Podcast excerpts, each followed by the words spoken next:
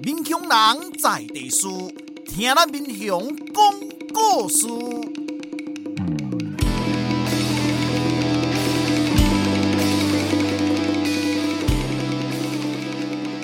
您现在收听的是我的民雄朋友们，我是主持人管中祥。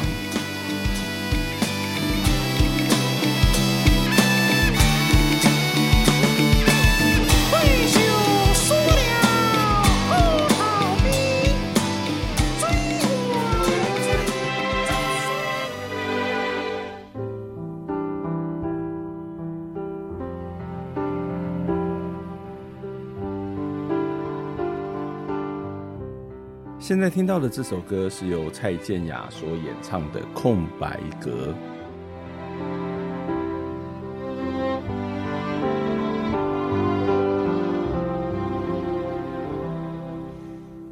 其实很简单，其实很自然，两个人的爱由两人分担，其实并不难。太悲观，隔着一道墙，不跟谁分享。我们常说“家有一老，如有一宝”，这句话的意思，其实在说家中的长辈虽然年纪大了，但是却很有智慧，是家里头是社会的宝贝。我们应该要向长辈多多学习他们的智慧。不过在现实上未必是如此。虽然台湾有许多长者的照顾机构、社区组织。不过，在我的观察当中，这些机构或者是组织未必都有机会让长辈好好发挥他的智慧，其实是有一点点的可惜哦。但是社区机构的长辈还能够参加许多的活动，彼此能够相互的扶持。可是有一些待在家里头的长辈，有的时候反而会面临到各样的冲突。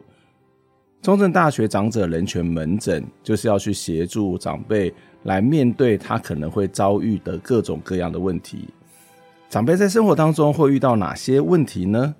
该怎么样去协助他们来一起解决？今天的节目，我们再一次邀请到中正大学法律系的教授施慧玲老师来跟我们一起讨论。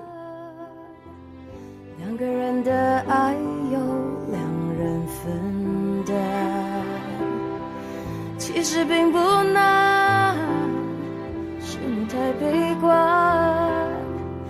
隔着一道墙，不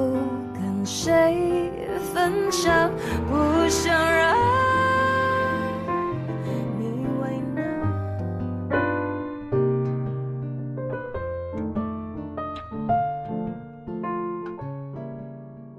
今天请欢迎咱哥一拜邀请到咱施慧玲老师来咱的我的民雄朋友们的节目中间来跟咱这回分享这个长者人权门诊哦。施老师你好，你好，嘿，你到处趴趴走，每次要约你的时候，哦，我在国外，我要去泰国，要去纽西兰，你你怎么那么的忙？没有啦，其实呃，跑国际应该是每个学者都是这样子嘛。那因为、嗯、呃。COVID-19 关系，其实已经两年没有出去，哦、然后所有以前、嗯、呃答应过的事情，嗯，好像就是在最近就慢慢开始一个一个要还，哦，然后要还的时候就会全部卡在一起，所以其实出来混的都是要还的，对，对，所以在所以其实是两年的债在在几个月中间要还完，就、哦、大家发现我好像一直都在国外，哎，那这让我想到，就是你常到许多国家，那应该也大部分都会是跟学术会议有关。对，你会去去参与一些他们的一些照顾的机构吗？或者是说，会跟他们的一些长辈有一些接触吗？嗯，我其实，在差不多七八年前嘛，开始、嗯、呃关注这种长者的人权的时候，就会每一次只要有出国，我就会请朋友带我去看看呃当地的机构。如果机构进不去，因为大部分机构都会是呃有门禁的，所以像呃我们。最常学习的日本，就会透过一些大学的教授，嗯，他们自己的父亲或母亲在机构里面，嗯嗯、那我就会尾随他们进去，哦、然后稍微看一下，看一下。对，那有一些那种后来比较呃企业化的机构，嗯嗯、他们其实会欢迎人家去参观，因为他们希希望别人把他们的模型带回去，然后去。去重置。嗯，对，尤其是欧洲有一些地方，那或者是像，尤其像日本，他们呃一些大型的企业就会去做一些这种非常用 AI 去打造的这种老人家的这种。活动空间哈，比.方说，我我有一次感觉很意外，就是呃，那是非常多年前呃的一个大公司，然后我们刚好去了日本，大家都蛮喜欢去的葵照户，嗯、就是那种、嗯、他们就是完全那个所有的东西都是用手写啊、嗯，就是很传统的那种那种那种照户的地方，然后马上我就去了一个，就是他们的那个呃房间里面呢、啊、是有那种呃空调，嗯，他那个空调它有那个呃。就是他们是一个类似安养机构，对对对，哦、还有那种红外线，就是老人家他可以不要戴手环，嗯，然后你也不用用录影带，嗯，录录影机，所以老人家他感觉是绝对的自主，嗯、绝对的受到尊重，嗯，那但是呢，他的那个那个就是那个呃呃跑来跑去的那个 radiator，就是那个、嗯、那个那个那个什么什么什么红红外线、紫外线一类的东西，它可以照到那个老人家的地点。哦，那因为他可以，他有体温嘛，嗯，那所以如果一个老人家他在某一个地方持续，比方说两分钟都没有动，嗯，他们就上就有一些状况，对，他就是，哦，而且他的位置如果不对，嗯，他们就知道老人家有问题，嗯，这这样的一种设置跟机构，呃，应该比较有趣的地方是让他们不会觉得说啊，我好像随时有人要在我的旁边，好像随时要照顾我，甚至随时要管我这么多的东西。所以这个对长辈有什么样的一个好处啊？其实，如果我们从台湾的经验来看，嗯、好，我我碰到了非常多的长者，嗯，他宁愿在家里面跌倒一次、两次、三次，他都不愿意请外人，嗯，嗯来住在家里面。好、嗯，尤其我们在台湾，其实比日本好的一个地方就是我们呃请外佣好像很方便，哈、嗯。那所以呃，尤其像对我自己来讲，我也算六十岁，我也算是老人家，然后我。我自己的呃也也有一些状况，就是健康上有些状况，但是我其实真的一直到现在为止，我最多能够忍耐的是我家里面每天晚上要吃饭以前有有大概两三个小时的时间，嗯，呃，有一位呃那个我之前认识的人到家里面来帮忙，嗯，对，所以我觉得这个呃现代人越来越注重他的隐私权，那呃这个权事实上并不是真的我们在。法律上或者学术上在讲一种自己的空间吧，对，他就是感觉身边有不认识的人晃来晃去，嗯、他就不舒服，嗯、尤其是老人家。嗯，所以在这种情况之下，我会觉得现在我们好像呃各各世界各地的的设备吧，啊、嗯，不管我们对于所谓的人权或尊严，或者是。呃，隐私的解释是什么？好像老人家真的很不喜欢。可是我们不是有些人会觉得说，应该对长辈要随时在侧啊，嗯、然后要要他都有什么状况，随时能够随时的帮他。嗯，那如果晚了，比如说可能两分钟没有那个紫外红外线的这样的一个显影显示显影的话，会不会出事了来不及？那怎么办？对，这个呢，就是呃，我觉得在我们这样子呃七八年的服务当中。我现在慢慢自己可能年纪也比较大，我有一个感觉，嗯、就是一个人有权利去决定自己的生命什么时候要发生什么事。嗯，所以呃，每一题都有两面，嗯、也就是说，你如果随时有人服侍在你旁边，嗯，你就很可能很快就变成一个废物啊。嗯，因为你要喝茶，你就说我要喝水；嗯、你要干嘛就是什么，对不对？嗯、其实就像我们教小孩一样，从小、嗯、呃，医生就告诉我们说，越越。越能力越强的妈妈就会养出越没用的小孩，嗯、妈宝就会出现。对，所以一样，嗯、老人家你你旁边的人服侍越好，他就越可能越早变成一个什么都不不不能做的人。嗯，那我们在尤其我们在民雄。呃，这种比较乡下的地方，我们看到很多老人家，他因为呃家里面的年轻人都在外面工作，嗯、那他不得已要独居，对，或者有的人他选择他不要去台北了，嗯、去别的地方跟他的子女住，嗯、他想要住在他的自己的老厝里面，嗯、那时候就危险啊，嗯、因为老错真的很危险，对，到处都很危险，对不对？嗯、然后忘了关炉炉子啊，忘了什么，嗯、忘了什么，啊、对，好，嗯、在这种情况之下，基本上除非他因为光。忘了关炉子，他可能会引起所谓的公共危险，嗯，所以我们可能会跟家属说，那要不然就是拜托老人家不要再不要再自己哦，或者是说家里面就有个热水瓶就好，他不用每次都要用灶，嗯，那个忘了关火就很麻烦，对不对？那除了这样子以外，我们觉得我们应该要尊重老人家。他决定他哪一天摔倒，摔倒就摔倒，他一天跌死，然后这家人还是会跌死就跌死啦。这个，我觉得这个应该是一个国家政策。这个家家家属会有很强的压力吧？就是跌死就是就是说，例如说他自己心里面舍不得，或者是别人说阿丽娜家里不好，这个其实有一些个人的自我的责备，或是个人的这种。呃，应该要有的这种华人社会里面的孝道，或者是他会有很多社会的规范跟道德，怎怎么可能会让一个人？所以我们常会讲说，孤老死、独居老人也是这个社会里面会被认为的一些社会问题啊。孤老死、独居老人基本上是从负面的角度去看一个老人家被他的家人丢弃。对，但是我现在在讲的是一个老人自己决定，OK，他想要一个人。住，然后他不想要人家一天到晚管他。嗯，像以前我婆婆，她有糖尿病，嗯，然后她就一直拒绝搬到嘉义来跟我住。嗯，两个原因，一个原因是我知道她有时候看到我，我有看到她在吃一些她不该吃的东西。嗯，虽然我们作为媳妇不会讲话，对，但是他会有压力，他知道他自己在吃他不该吃的东西。嗯，好，所以他自己住，他觉得自由。嗯，第二就是。他的牌友都在那里啊，嗯，他几十年的朋友都在那里。他到嘉义来，他谁都不认识，嗯，所以他有一个媳妇在旁边每天照顾他，嗯，对他来讲不是一个优质生活，嗯。然后他在台北曾经把自己的头跌破了，嗯，跌破我就从嘉义冲上去啊，嗯，对啊，就只能够这样子，嗯，对。那那这个应该是人生的两个，不，这个这个会不会是一些两难呢？就是从一个家人或者是。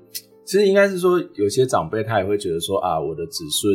有五蝶兵呀，我友好了，然后叫狗金鹤啊。但是有时候又会觉得说啊，你不要管那么多，我想去打牌就要去打牌。我 我七八十岁了，我还很健康啊，你干嘛把我当做是小孩子？我觉我觉得长辈可能会心里会有这样矛盾。那家人也会有这种矛盾，就是家人事实上也没有那么多的时间，特别是在这样的一个社会里面，大家可能都很忙碌。然后其实如果照顾越多。你知道那个家庭的紧张关系会更强，是对，所以他他也会有一些所刚刚谈到心理的压力。从国家的角度来讲，呃，长照是一个政策，政策就是应该要我们的老有所终，那他就应该让这些呃国长这些长辈应该有好的这个。这样的一个照顾，但是国家也未必有这样的资源，或者是能够做到那么细致的这种照顾的方式。我、觉得这是一个很很难的议题，不管是从长辈的本身，从、嗯、这个照顾的家人的本身，从国家政策的本身，哎，这个这个有可能去达到某种的平衡吗？或者是让不同的人有不同的需求得到满足吗？或者说，也不是说不同的人，就是说这个人他在不同的时间里面会有不同的需求。嗯。就是不管是刚刚谈到照顾者也好，或者是长辈也好，这这好难呢。对，我觉得关老师讲到重点，其实人生本来就很难啊。我们我们从呃，比方说我以前呃，我曾经就被问到一一位很孝顺的媳妇，然后照顾婆婆十几年了，嗯，然后她婆婆有。就是拉着他的手很多次跟他讲说，如果有一天我怎么样的话，你千万不要把我送去插管。嗯，然后之后他的婆婆就开始不吃东西了，已经没有办法吃饭等等。为什么？呃，因为老人家到了有由于他失智到了中重度的时候，他就会开始失去味觉，他不想吃东西。那嗯，我们那时候我们的想法是他其实就可以在宅。安宁缓和医疗，因为医生也评估，也觉得他可以这样做。可他后来，他就就在我们长者人权门诊的时候，就哭着跟我讲了很久很久，而且讲很多次。他说，从不管是他婆婆的亲戚朋友，刚开始是他先生不谅解他，后来是他的呃亲戚朋友，是婆婆这边的亲戚朋友，后来甚至连邻居，然后连邻里长都跑来关注这个不孝的媳妇，为什么放着？老人家在家里面都快饿死了，还不把他送到医院去插鼻胃管？嗯，好，所以他就在问我说：“呃，为什么邻居会这样子？然后他他这样子有没有犯法？”嗯，那时候我就跟他讲说，我们可能要分两个角度来看，嗯、一个是台湾的社会压力，嗯、因为台湾人很爱管别人家的事，嗯、那台湾人很很喜欢去去指点别人说：“哦、呃，你该什么，你不该什么。”好，那这就是我觉得我们常常在讲隐私权，但事实上。我们完全不尊重别人家的自我决定跟隐私，嗯，所以我们常常要去指点别人说：“哦，你婆婆都这样了，你还不去给她插管子？”嗯，嗯，那做一个媳妇的人，她也没有办法面对全世界说，我婆婆就已经跟我讲过很多次，不要去给她插管子。好，那所以这是一边，可是另外一边从角法律的角度来看，嗯、我们就可能要去面对说，一个媳妇她对她的的的婆婆有没有好，比方说她没有触犯刑法的遗弃罪，就是说一个老人家他没有办法自己吃。进食好，那这时候我们的法律是有在规范家庭的伦理的关系，但是我们现在有病人自主权利。OK，好，那所以这两个法律原本遗弃跟自我跟这个自主权利或者缓和医疗，它根本它本来就是互相呃对，也就是互相冲突，也是我们在讲法益的冲突，就是每个法律它有它想要保护的利益，嗯，但是这个利益跟利益中间一定会有冲突，对，那这个时候。我猜，如果是在这个案子里面，嗯，如果真的到最后有人把媳妇告到法院去，嗯，嗯，我相信不会有法院认为媳妇是遗弃罪，因为是老人家自自己自己愿愿意，对，或者他要。那所以我们现在常常都会就是去做所谓的社会人权教育提升的时候，嗯，我们就会跟所有的像我这样还能说话、还能很清楚的跟各位表达的，嗯，的人。去告诉，不是只有他的子女，嗯哼，包括他的邻居、他的好朋友、他的里长、村长，全世界，嗯，说我不要被插管，嗯嗯，好，那这个时候，其实蛮多的长辈也都会这样子表达。现在慢慢的，大家会，可是以前是避讳，因为他觉得插管是没有尊严的，或者是反而是病痛，或者觉得啊，反反正也没有用了，嗯，对，然后这这问那洗谁给干扣哎，然后要花钱或干嘛，对。对，可是有时候老人家。他在跟你讲这个的时候，也是矛盾，对不对？对，就是你知道，有一些老人家常常会讲 以退为进，我那我要给你吸血，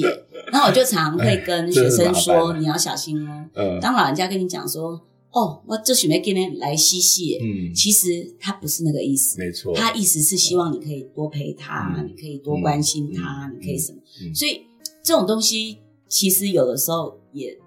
真的没有正确答案呢，必须要这样讲。嗯、对我我自己在在在就是跟老人家玩闹的时候，嗯、我们其实心里面也是有一一万个问号。嗯、对，这的确是很难啊。不管是从一个长辈自己的自身，或者是从照顾者，或者是整个社会的价值跟文化，乃至于整个国家的政策，我觉得那个都必须很细致的这种去、嗯、去面对、去处理，而且他可能每个个案。每个不同生活经验背景的人都会有一些些的差别哦。那刚刚回到你一开始谈到你在日本看到的这样的一个一个这类似像呃这种安养机构，在台湾有类似的吗？就是我们现在的技术科技也越来越发达。我之前也会跟一些呃做在宅医疗的朋友去看一些呃跟着他去跑他的这个场场域，或者是去这些。呃，病病人的这个家里面去看，他们也会强调说，哎，我们有些东西是可以用科技的方法来去协助医疗，嗯、或者用科技的方法去协助这个所谓的照顾的工作。你你自己对台湾的这些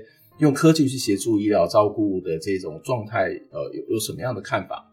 台湾现在有非常多的呃业界，然后甚至是跟学者合作、产、嗯、学合作，然后用很多的新科技。去发明一些呃，不管是老人家生活上的方便，或者是为了他们的健康照护等等、嗯、去做的呃这样子的设置。不过我比较少看到是特别为了维护长者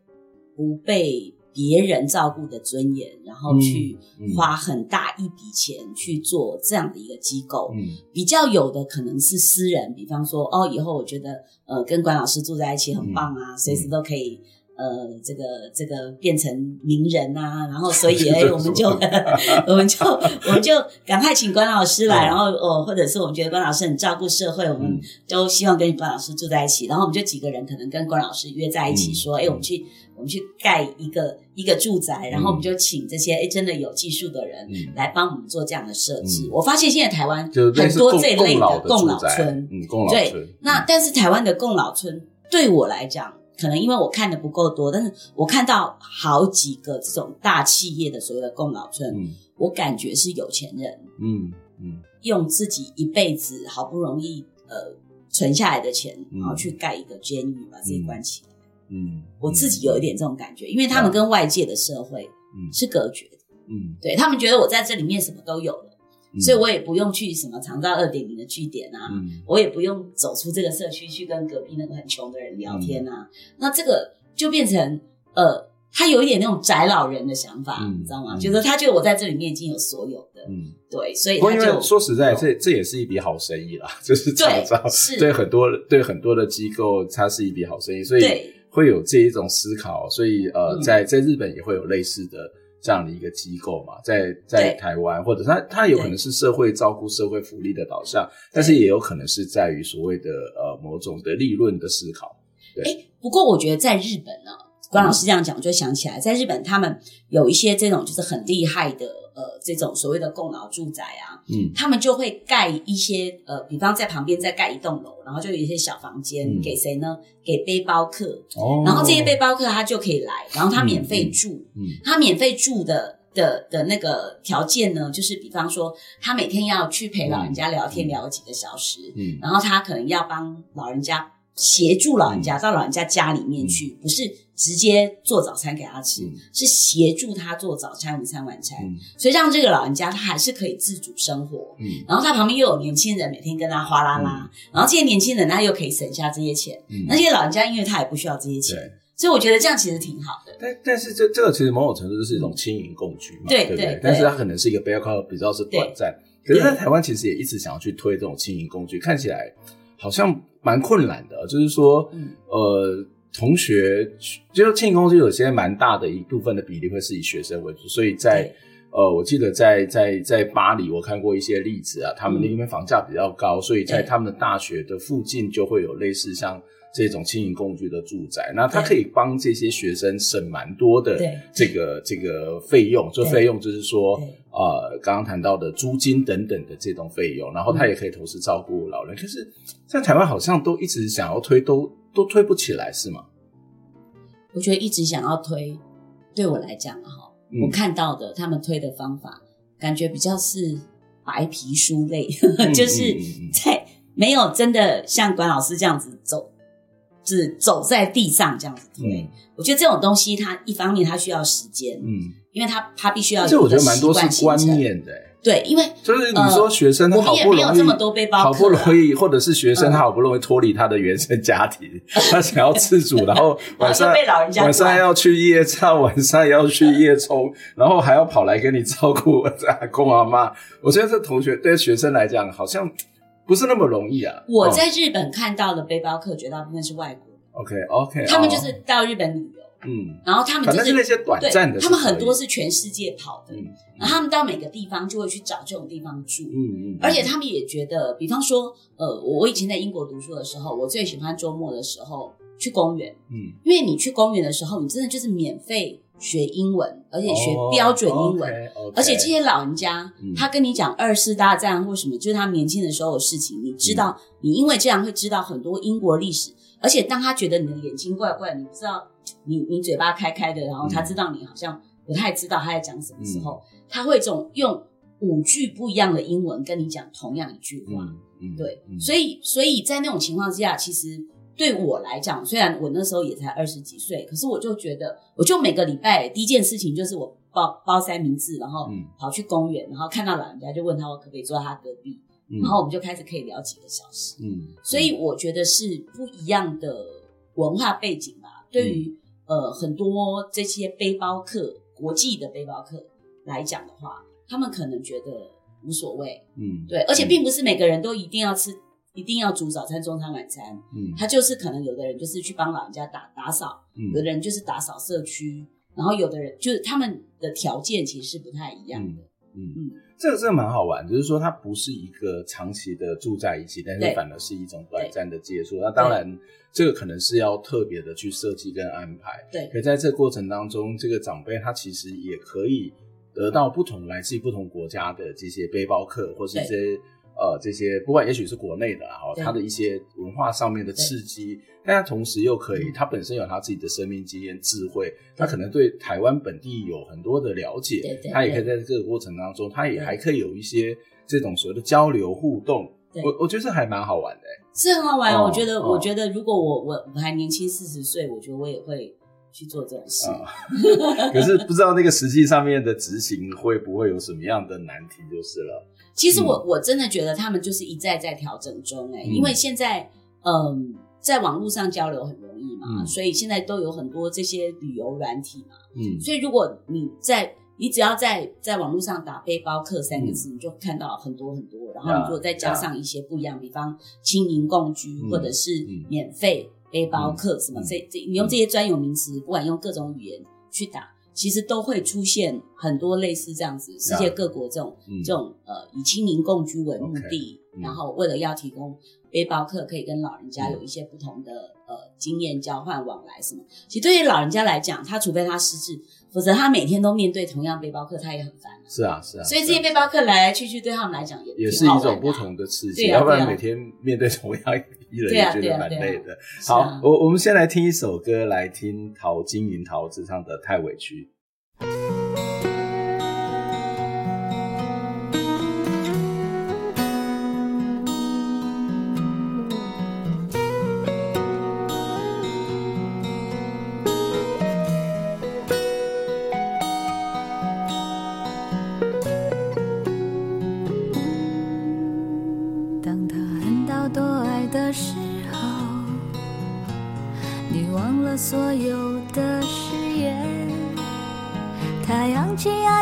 胜利的旗帜，你要我选择继续爱你的方式。你曾经说要保护我，只给我温柔，没挫折。可是现在你总是对我回避，不再为我有心事而着急。人说恋爱就像放风筝。如果太计较，就有悔恨。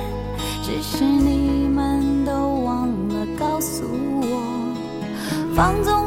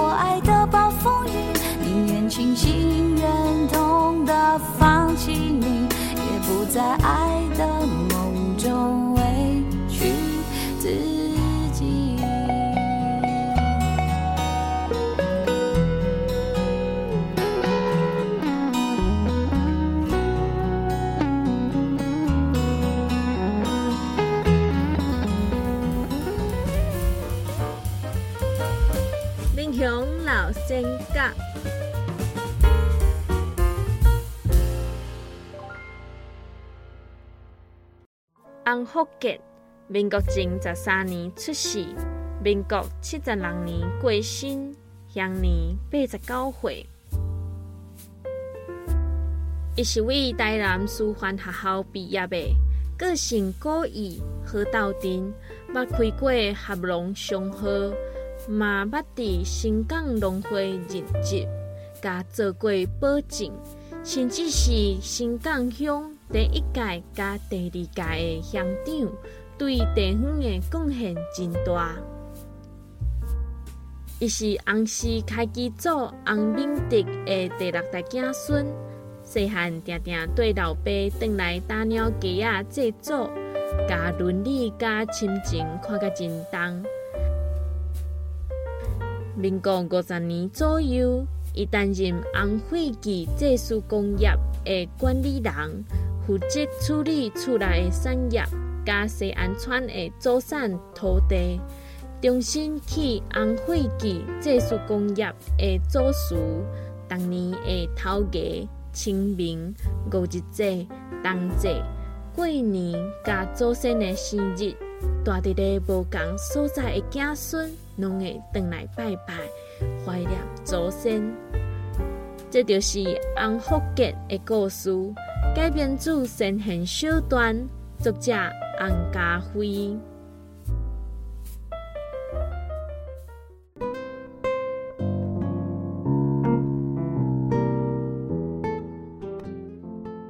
欢迎回到我们节目的现场哦，在我的民雄朋友们要来跟大家访问的是施慧玲施老师，施老师你好，你好，施老师刚刚对我们点的那首歌太委屈，有一些意见，对，哦、没有，可是事实上，我觉得对很多老人家来讲，他们的生活真的非常委屈哦，怎么？但是对照顾者来讲，嗯、我觉得他们生活也。太委屈，嗯嗯，就是怎么说？两边都会觉得他们很委屈。没有，因为老人家嘛，你知道，尤其 COVID nineteen，你会发现哦，很多人都会说：“哎，老师，老师，现在 COVID nineteen 啊，大家都要留在家里面，老人家是不是终于有人管了？”我说：“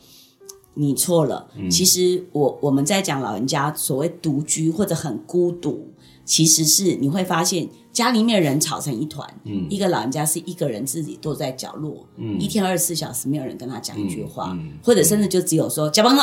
嗯，就是这样，一天三次这样，好，然后全家人都在那边，比方小孩子都在吵说家里只有一台电脑，三个小孩要上网怎么办？然后大人吵大人的哈，那所以对于那个老人家来讲，反而他的亲近生活没有了。嗯，好，他原本其实他都走了，他至少在家里还很安静。可他现在就是大家都很吵很吵很吵，可是事实上没有人陪他讲话。嗯，好，这这这可能也是。然后另外还有我们刚刚讲的很多，就是他没有自我决定的权利。大家都觉得他没有用了，他老了，他怎么样怎么样了？哈，因为在经济市场上他已经好像没有这个所谓的生产力哈，所以他就被人家就抛丢在一边，然后他自己就会有很多这种心里的委屈。但是有时候那种委屈是因为。自己老了，嗯、然后别人对你讲话可能没那个意思，嗯、可是你会觉得别人在别人在说你怎么样？对，对，其实别人没有那个意思啊，嗯、可是你自己会觉得这也有可能，嗯、都有可能，各式各样。那这个是老人家，那对照顾者来讲，嗯，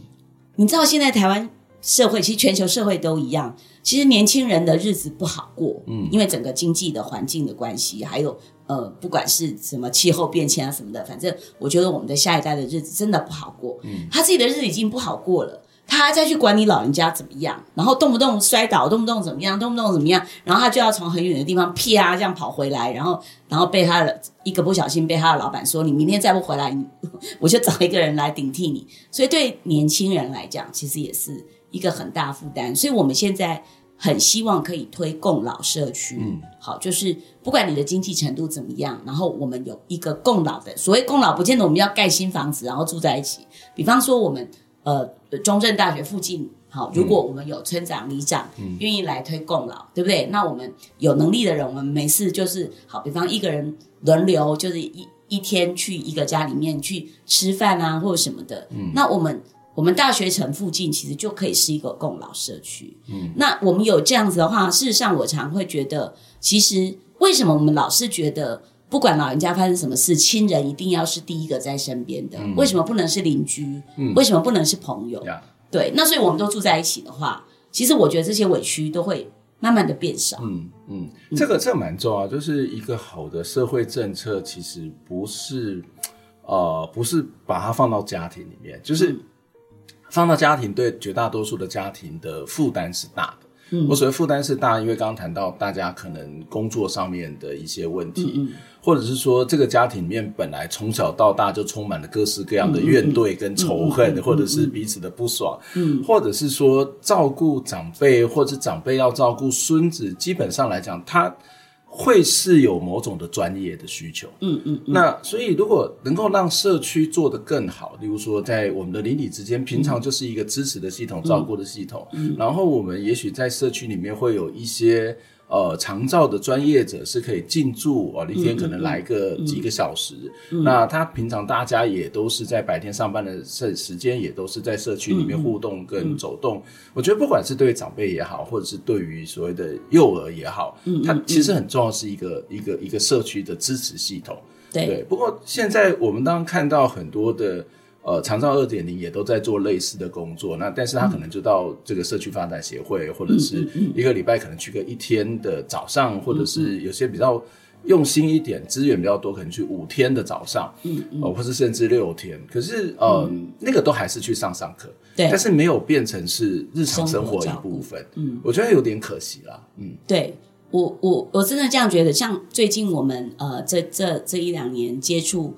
一个呃，也算宗教团体嘛。嗯，那呃，他们其实就是，其实他们不需要长到二点零，嗯，然后呃，就我以前常常看到，就是说有一群人他有这样的想法，他想要变职工，嗯，然后他们就去接受训练，嗯哼，所以他们事实上可能不见得是专业者，嗯，但是一般小小的，比方插个鼻胃管啊，或者什么，这些其实都是受了多少小时的训练以后，基本的，哦，其实专业的你送到医院去，有点某种的侵入式的也可以，一般的可以也也也可以，也可以，对对，哦，所以现在其实很多家里面的所谓的外佣，嗯，因为现在的鼻胃管基本上是要吃的时候放进去，嗯，不要的时候拿出来，嗯，这就是家里面人都可以做的。OK，对，哦所以像这类的东西，我就觉得，如果是真的有一个共老的社区，然后大家愿意做这件事情，今天我照顾别人，以后别人照顾我，大家有这样的感觉，然后每个人都去受一些训练，嗯，那这样子的的情况之下，就会是说，诶，当老人家有什么状况的时候，我们可以。他就在隔壁，或者他就在我旁边，嗯，我就可以马上先处理，然后就赶快送到邻近的医院。嗯，那再通知他的家人，他有空从美国，甚至从从从台北好比比较近的地方，那无论如何回来都是需要一段时间。嗯，我觉得如果是这样子的话，我我自己真的是觉得这是一个比较理想的社会。嗯嗯，嗯。另外一个，我觉得想要请教，就是我们常说家有一。老如有一宝，那就是表示这个长辈的智慧是很重要的。可是，在长辈当他变成是一个 被认为是一个老人的时候，事实上他的智慧、他的宝是也莫名其妙的被掩盖起来。嗯，就社会好像也没有特别的让这些长辈的智慧能够发挥。嗯，有有什么样的一个方法，或者说你自己在一些研究的过程当中，有怎么样的看？那就是一个人，当他觉得他可以在持续贡献社会的时候，嗯嗯，他的他的自尊心会比较强啊。对，就他会觉得我是一个有用的人，我就是不是一个被照顾好，好像就整个退缩进去的人。那个对一个人的心理也好，或身体也好，应该也会是一个比较健康的状态吧。对我，我我也很希望，是很同意管老师的说法，就是我我们也很希望现在台湾慢慢的可以有这样子的一个发展。那如果说到国外的话，呃，当然欧美，尤其是北欧国家，他们走的比较比较早，他们原则上就是他们现在有很多的那种呃所谓的学习社区，就是、嗯、就是，即便你到了某一个年纪，然后我们不会用所谓的什么。残存能力这种就是非常非常歧视性的语言，他会认为说，呃，一个老人家，比方说，呃，我我前前两天才看到一个图片，就是一个老人家，他失智已经到了中重度，但是他年轻的时候他做的是解剖，解剖，对，可是他在他那个工，他是医生啊，对，呃，不是他做的解剖，就是他们有解剖，就是特别做解剖的那一个，不是真正的那个开刀的医生，那。那所以呢，呃，后来呢，他中重，他已经到了中重度失智。他在做一件事情很有趣，他帮忙他们社区里面的人切呃面包啊。你知道欧洲人对对对，欧洲人吃面包喜欢切那种很硬的面包，然后他们要切得很薄。嗯，他真的每一片。都切的一样厚，嗯，而且都切的很薄，嗯嗯嗯，而且他拿那种很长的刀，我们常常对台湾人来讲，庖丁解牛这样子，对老人家拿刀好危险哦。问题是，他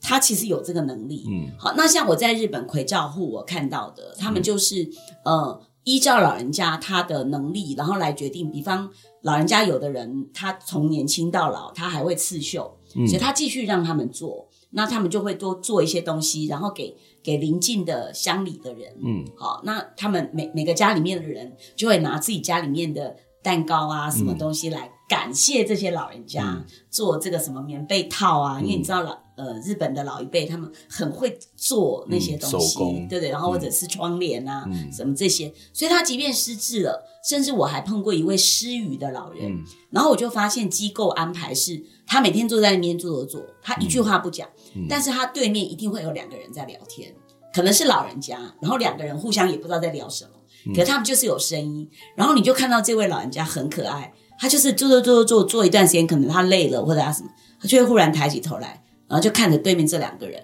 然后有的时候会看到他有一点笑容，然后也不知道他到底是听懂听不懂还是怎么样，然后大概过个几十秒钟，他又继续做他的事。那我有曾经问过那个葵照户的的的那位呃加藤先生，我说，诶。这我说这是故意的安排是怎么样？因为我我去了几次，我我都发现他们都是做类类似的事，然后他就是说，你不要以为他不会讲话，嗯，他就听不懂，他就不会听。哦、事实上，他虽然已经失语了，但是如果一直都有人在他旁边讲，嗯，他的。生活意志力，而且你就会发现他刺绣就会刺得很开心。嗯、如果这两个人走了，他过一下他也不要刺了，他就回去睡觉了。嗯，也就是整个的社会支持的系统，或者是他的生活的习惯，对，他事实上整个都呃不仅是消失，嗯、甚至是崩解了。对，嗯，他就觉得。alone，他觉得我、嗯、我的生命已经可以结束了。对，因为别人也都不想跟我坐在一起了，嗯、只因为我都不讲，我已经不讲话了，嗯，所以别人都不跟我坐在一起了。嗯，但事实上他听力没有没有丧失啊，呀呀对呀，嗯，施老师是从什么时候开始去关注这些长辈的一些议题，或者说这些相关的研究啊？嘿嘿，这个蛮好玩的，嗯、因为我有一个特殊孩子，嗯，那所以呃，我我原本的研究取向也是儿童人权，对，然后到了十八岁嘛。那呃，十八岁原则上就是联合国儿童权利公约说，儿童，我像台湾现在也是把成年年龄降低到十八。嗯，好，那因为这样呢，我就跟人家开玩笑说，诶，我儿子升等了，嗯，他从儿童权利公约升等到身心障碍者权利公约，嗯 okay, okay, 我就说他升等了。嗯，那所以我就开始去去去去学习身心障碍者权利公约，嗯，因为以前我只是就是偶尔听听，我没有真的是很努力的去。去把它当一件事去学习，嗯、那一方面也是因为我的父母亲也年纪大了哈，嗯、那时候他他们也大概差不多八十了，嗯、那我自己也有呃所谓的什么纤维肌痛症，反正就是像老人家那样，这里痛那里痛，然后不能走路，常常跌倒或什么这样的问题。嗯、那所以就是在很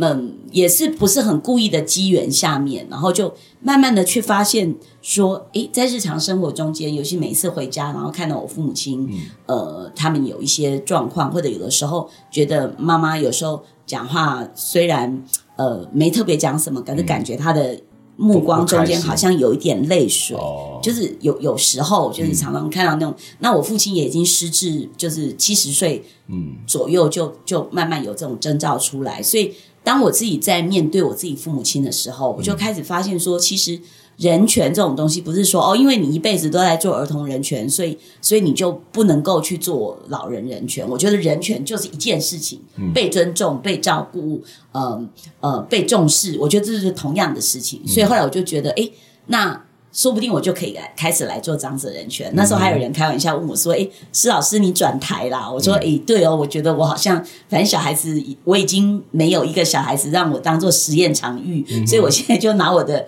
父母亲跟我自己来当实验场域。嗯、那就这样七八年做下来，就有呃，真的觉得转台转的还蛮对的。嗯”我我觉得这蛮重要的，就是有很多的研究，呃，很多的研究应该是说为研究而研究，或者说。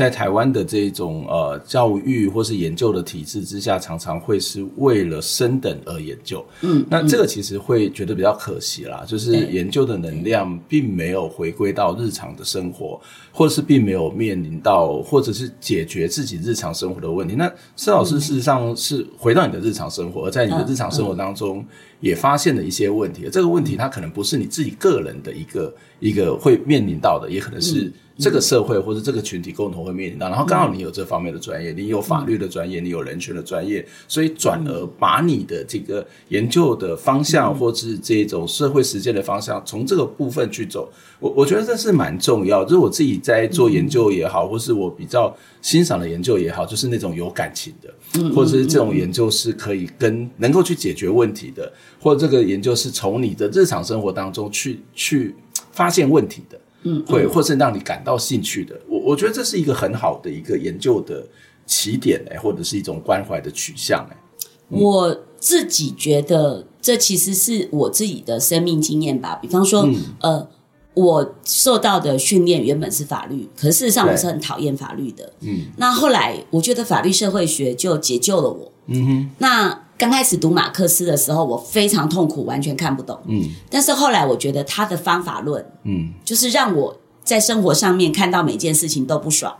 好，那马克思很好看啊，马克思的研究或是他的观点，都是他实际上面。去去去了解这个社会发生什么事情。我们这把年纪的人哦，在我们大学的时代，马克思是禁书啊。我觉得哦，是啦，是，对不对？所以我们到英国的时候，第一次还要用英文去看马克思，而且有些都把它变成是一个理论，就觉得对啊，然后又要拿来写论文。但是我其实我都觉得《资本论》很好看的，就是它就是一个一个。深度报道、调查报道，然后把它学术也没有很学术啦，就是把它系统化的去去呈现，然后告诉我们发生什么事情。不过马克思主义，我唯一学到就是生活上看到什么都觉得很快乐，然后都很想要去改变它，哦、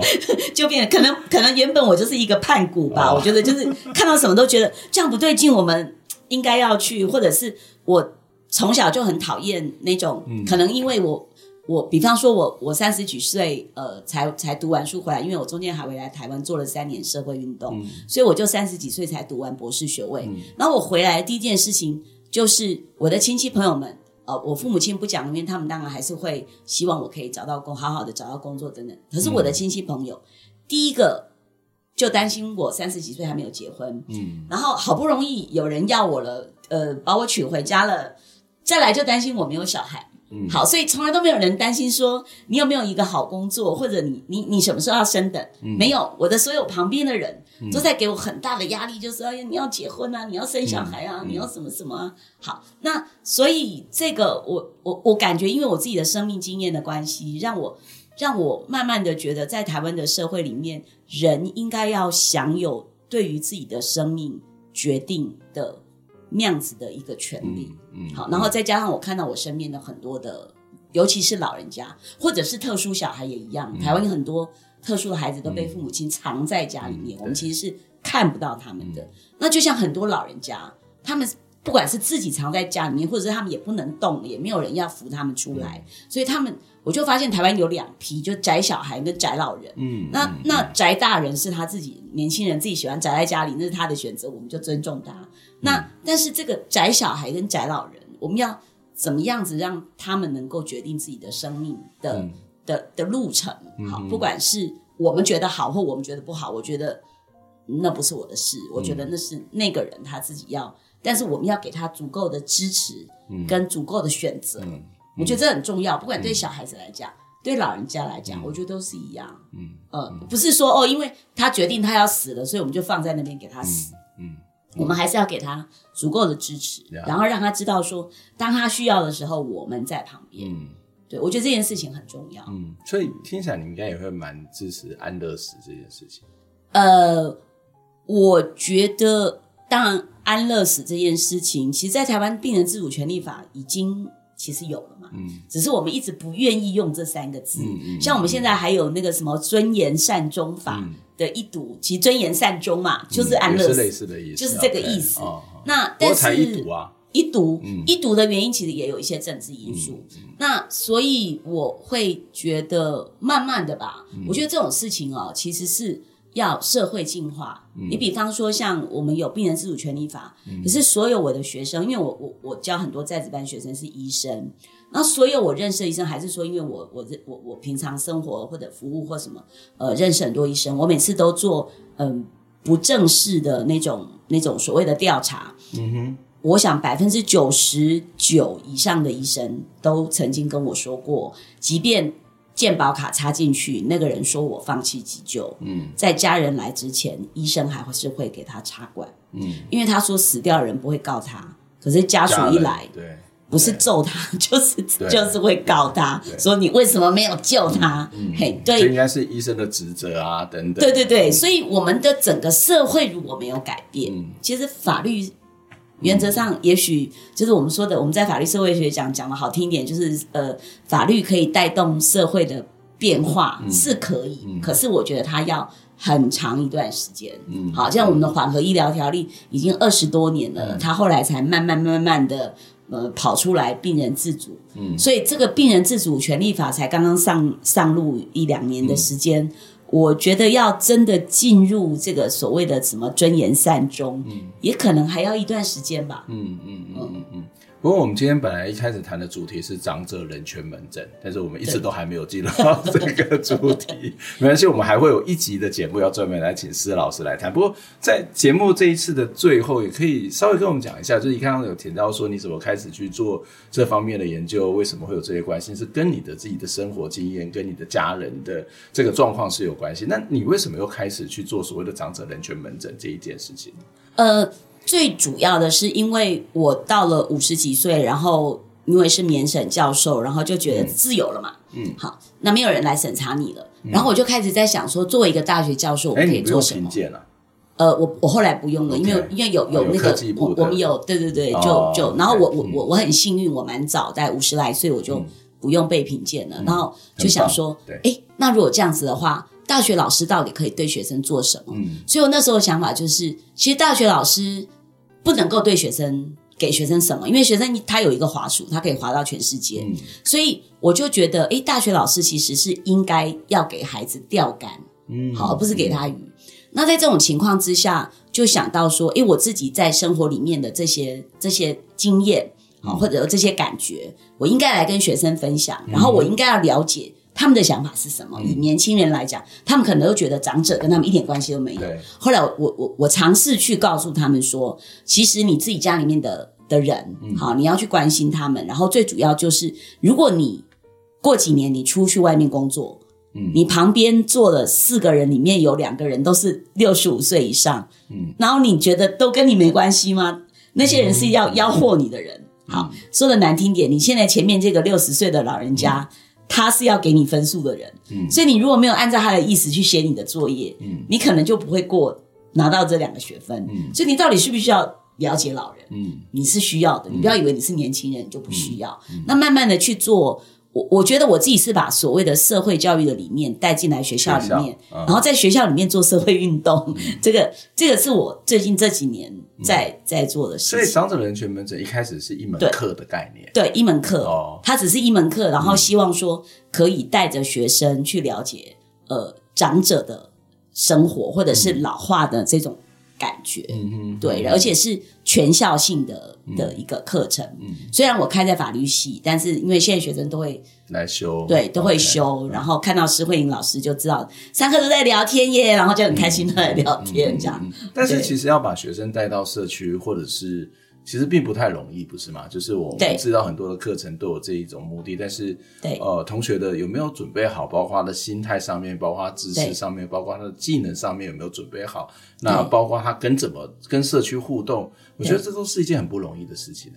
对，所以我通常就是我做事情，呃，说好听一点就比较有耐性，嗯、就是说。我自己先去社区很很长一段时间，所以我通常会带社区带学员去社区，都是我很熟悉的社区，嗯，而且是我知道那个社区可以接受陌生人。嗯，好，而且而且可以接受小孩子说一大堆乱七八糟不对的话。嗯，好，那在这种情况之下，这是一个。那面对学生呢，我通常是给他们自由选择。嗯，我会在开学的时候让我的 TA 帮忙我整理出来，嗯，这个学期我们大概会去哪个社区？嗯，然后我们大概有的社区是一个礼拜去一次，有的是两三个月去一次，嗯，然后让学生自我选择。然后刚开始的时候是给他们加分，嗯，然后。呃，让他们，因为他们做期末报告的时候，他们会去发现说，与其他们要自己去发现老人家来做报告，还不如他们跟着老师去跑，然后他们一天就可以把他们的报告内容就弄好。嗯，那其实就是给他们很多的动机啦，让他们能够去接触哈。可是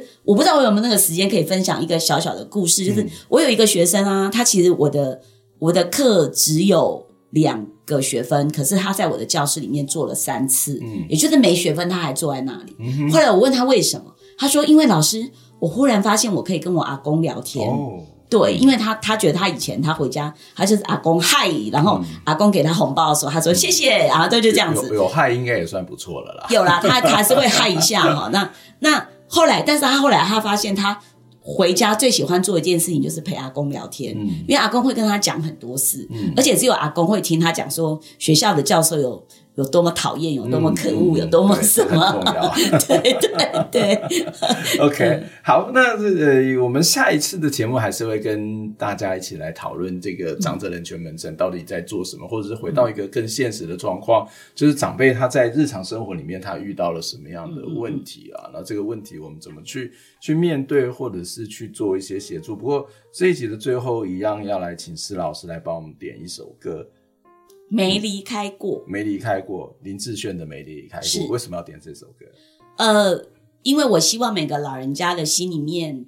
都有那种亲人未曾离开过他的感觉。嗯嗯，嗯，这很重要。嗯，我们下回再见。谢谢。OK，拜拜。拜拜。我们来听林志炫的《没离开过》。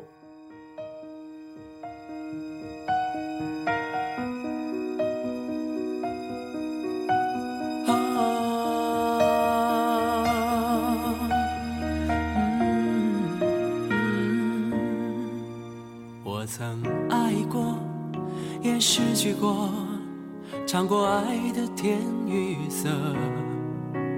摆脱命运的作弄。我知道我要什么，有一份难言的感动，用所有情绪柔和。何必再无谓的思索？这世界有什么好值得？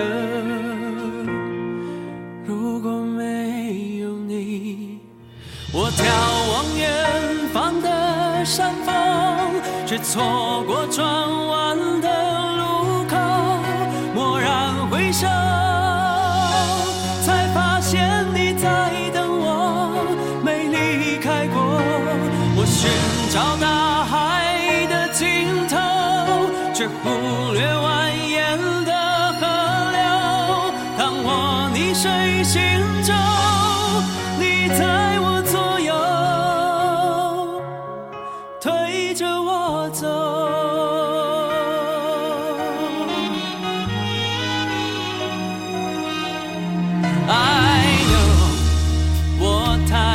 有，因为爱满足了。所有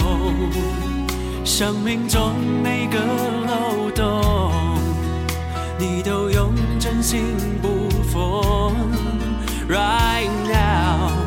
就从这一刻，我要拥你在怀中，给你加倍的，你唱一首专属的情歌请听我说。我眺望远方的山峰却错过转